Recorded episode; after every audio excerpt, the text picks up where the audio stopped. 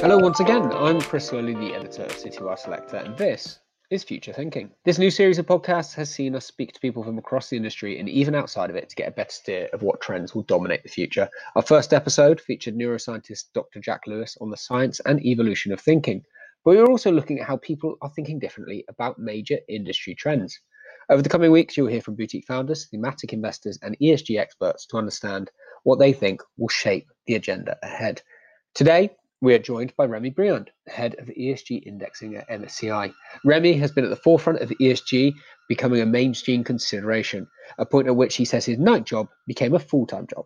In this conversation, which was recorded in Citywire's Vauxhall studios, Remy discusses what is informing the decision making around ESG in the world of indices, how important it is for the likes of BlackRock to be taking ESG seriously, and perhaps most importantly, what he expects to dominate the agenda in 2030. Welcome to another edition of Future Thinking with me, Chris Sloley, the editor of Citywire Selector. I'm joined today by Remy Briand, the head of ESG for MSCI. Thank you for joining us. Yeah, thank you very much. We talked before about how ESG is everywhere. It is a huge deal. It's something that asset allocators, asset managers, fund selectors all have to deal with. There's a weight of information, so why not better to go to the people who are producing huge amounts of data, providing a lot of help of MSCI. So thank you again. Um, what I was hoping to get into with this is what the future can hold for ESG in an index sense of things. We've heard a lot about where it will be on the active side. So when we're discussing its growth, can you talk about how ESG has grown in indices and where it's likely to go?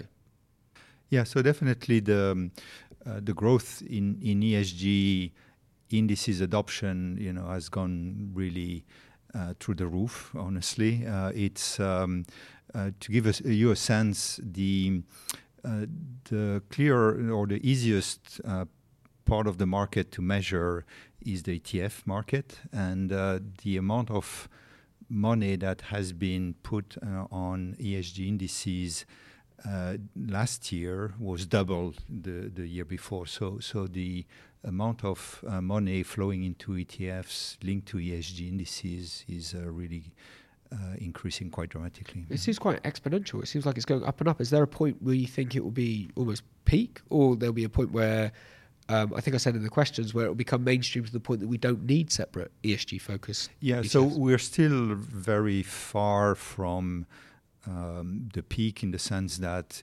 Um, you know the the positive is is the growth, but the level is still relatively uh, low compared to the market cap indices. So, so, uh, but eventually, it's our view.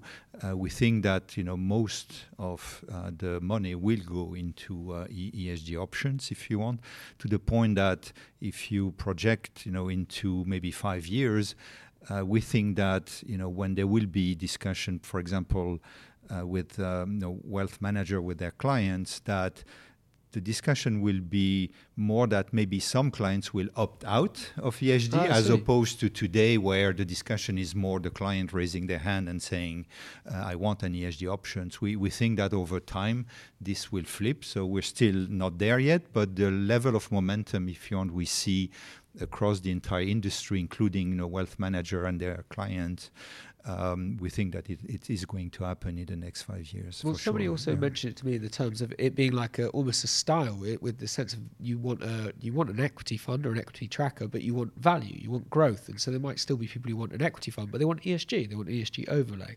So, I mean, is that something that is even being worked towards now, or is that sorry, this is I'm thinking aloud, so yeah. to speak, but it seems like there could be an opportunity for as you said, people to opt out would be quite interesting. Exactly. So, so our view is is that um, right now, if if you if you want, uh, a lot of wealth organization are building model portfolio or at least reference portfolio that you know would be the sort of default you know in, in a discussion with the client uh, today those portfolios are not incorporating ESG by default um, but you know going forward we think that you know the equity portion will have uh, a range of, of components, active and passive. That would be ESG, uh, and same for the, the fixed income part. So so so you can really today already, by the way, uh, you can have a um, uh, a total portfolio uh, equity bond where uh, you can have the core allocation you know into indices like um, you know, the ESG leaders on equity and the equivalent on, on, on, fixed income. So it's totally doable today to have 100% of your money uh, with an ESG overlay uh, and, and, and with instruments, if you want, that are not very uh, uh, um, uh, specialized or narrow and hence very volatile. You, you can have essentially very core allocations if you're on very diversified and owning almost the entire market. One thing we've heard though that has been an impediment and could continue to be an impediment is the lack of standard definitions. Mm-hmm. And I hosted a roundtable in this room, in fact, where a number of fund selectors said that they would actually prefer an asset management driven definition, and that would perhaps preclude people like MSCI or other index providers from being able to develop that because it may be I think the essence of it was they didn't want something fixed on them. They wanted to develop them something themselves that they all collectively agreed with. Is that a conversation you've heard? And what role can MSCI actually play in steering the future of ESG at industry level? Mm-hmm.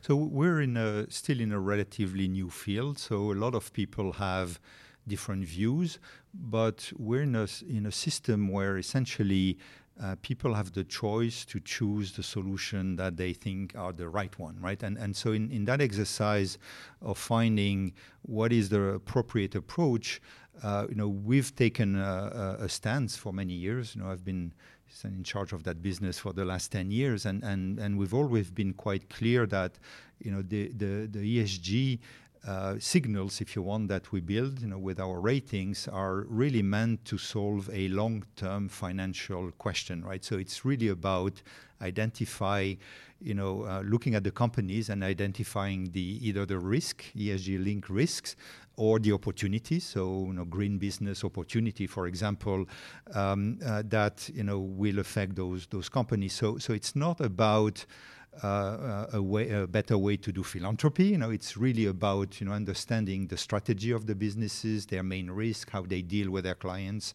uh, how they deal with stakeholder in general. So, so, so that uh, philosophy, if you want, has been the one that you know has been driving us and that has resonated quite a lot, you know, with with you know investment managers because it's solving for a very similar problem. So, so that's why there, has been momentum, if you want, you know, in in getting in solutions like that, and that's why. Um, you know, it's good to have standards, but you know, you can't dictate a standard. You know, essentially, you know, in a world where people make decisions by themselves. The standards is the result of these individual decisions, and we're getting towards there. You know, we're, uh, for example, uh, we're by far the largest, you know, uh, ESG ratings pro- provider. We're by far the largest, you know, uh, ESG uh, index provider, and that's not because it's been dictated, uh, but it's really because we offer a solution that people are comfortable with. Right? You, you, talked about you've been doing this 10 years, and this has evolved. And it, I mean, it sounds quite naive, but in the past two years that we've been covering it, it's exploded in mm-hmm. interest. Over that 10 year period, how much has it changed for you personally? I mean, you we, we joked beforehand that you had a day job and a night job. Yeah. When did that switch to being a full time job, yeah. and and how much will that progress? Yeah, so it switched to be full time three years ago, uh, and and clearly the, the the difference between today and ten years ago is 10 years ago, you had m- most of the time spent with clients would be, or investors in general, would be uh, to explain the concept, you know, what we just cover, which is the fact that it's about solving for a long-term sure, financial sure, assessment, yeah. uh, introducing the concept, and then answering the second question so the first question is what it is right? And the second yeah. question was am i going to lose money by you know following an esg strategy? So so that was mostly the nature at that time. So today uh, you know the you know those questions are coming a bit less and it's a lot more about the implementation. So so it's not so much oh do i really need to think about esg or you know am i going to lose money? I think there's um, there's been quite a lot of studies that you know address those points. So this is less of an issue. The issue is more how can I build a portfolio? Uh, how can I um, engineer certain climate outcomes uh, out of the portfolio, you know, reducing emissions, etc. So, so it's a lot more on, on implementation today than on introducing the concepts. How helpful is it for you with companies like BlackRock saying this is a fundamental reshaping of finance and, and putting genuine weight behind what they're doing? Does that make your job easier, or would you rather that you had more of a strategic steer or even worked with them to develop it? So, so clearly, you know, this is a message that we've been um, you know, essentially broadcasting and trying to convince people that, that that's the case for many, many years. So, so when um, an institution like BlackRock is is embracing this, which again is is is not a new concept for them, you know, I think they just reinforced recently their their commitment. So, so we think that helps for sure because uh, it's you know another element of alignment, if you want, where uh, between uh, you know all the industry players, you know ratings provider, index creator, and then you know uh, uh, uh, fund provider. There, there's a little bit of an alignment on on saying that you know this. Uh, concept uh, makes sense, and you can actually today implement, you know, it in a way that is scalable and, and works, right? So yeah. it's not theory. So you started in 2010. It's 2020 now. If we were having this conversation in 2030, what would you have hoped to have achieved? So, so I, th- I, think again, will the this opt-in, opt-out, uh, opt-out will be done. I, I, really think that at that time, pretty much, you know, your portfolios will be ESG. Uh, there will be uh, a lot more clarity on the outcomes, the ESG outcomes that you would expect, you know, out of your total allocations, for example. So at that time, for example, the climate dimension will be uh, very much explicit. So you know each fund manager will have had you know a chance to explain their strategy. They would have uh, essentially modify their portfolio in order to help you know uh, in this path to reduce emissions. And uh, and so those would be things that would be at that time implemented as opposed to being worked on as, as is the case today. Similarly uh, we share very much you know the view uh, that you know Mark Carney is putting out that you know every single uh, investor or every single financial uh, player needs to take climate into account in their uh, day-to-day decisions. And, and again, today it's probably not the case fully, uh, but we would expect that for sure in 2030 that would be uh, something that is uh, completely embedded in the in the process, right? Banks, insurance company, investors, wealth manager, everyone. Fingers crossed. Thank you very much, Remy. Thank you for joining us. Thank you. A lot to take in there from Remy, but I'm sure plenty of people with their eyes on ESG will be listening keenly to see how that can inform their own decision making. Next time, we will hear from Rahul Bhushan, who, along with three others, left their jobs at Legal & General to launch their own boutique with the intention of reshaping the ETF industry. You can find these podcasts on Spotify and iTunes or wherever you find your podcasts, so please make sure to like and subscribe. Thank you.